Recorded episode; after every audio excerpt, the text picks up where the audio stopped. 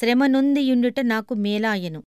కీర్తనలు నూట పంతొమ్మిదవ అధ్యాయం డెబ్భై ఒకటవ వచనం.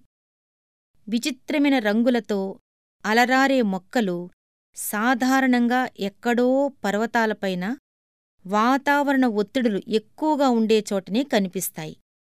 రంగురంగుల నాచుమొక్కలు మెరిసిపోయే వివిధ వర్ణాల పూలు మాటిమాటికీ సుడిగాలులూ తుఫానులూ సంభవిస్తూ ఉండే కొండ కోనల్లోనే పెరుగుతాయి.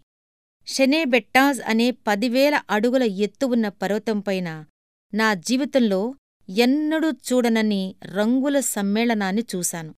ఒక పెద్ద బండరాయి అంతా పసుపు పచ్చని నాచుతో కప్పబడి ఉంది. అది సూర్యకాంతిలో బంగారం తాపడం చేసినట్టు మెరుస్తూ ఉంది.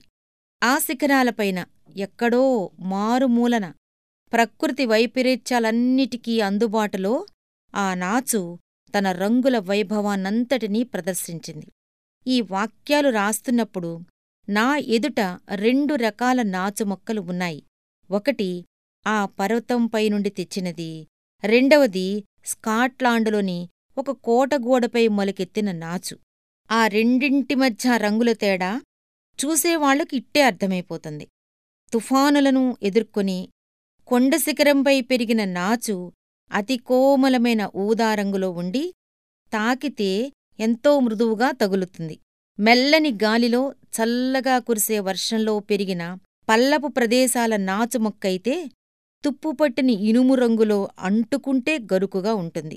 శ్రమలను అనుభవించిన క్రైస్తవ జీవితం కూడా ఇంతే. తుఫానులకు గురై ఓదార్పుకు నోచుకోకుండా దేవుడు పంపిన అగ్ని పరీక్షలు పదే పదే ఒక వ్యక్తిని వేధిస్తే అతని వ్యక్తిత్వం స్వచ్ఛంగా యథార్థంగా తయారవుతుంది. అతని జీవితానికి ఆ కష్టాలేవో వింత కాంతిని ఆశీర్వాదాలను చేకూర్చి పెడతాయి. నా దీవెనల గ్రంథంలో నా గాయాల ప్రసక్తి మొదట ఉంది. ఎంత లోతుగా ఉంటే అంత కృతజ్ఞుడిని.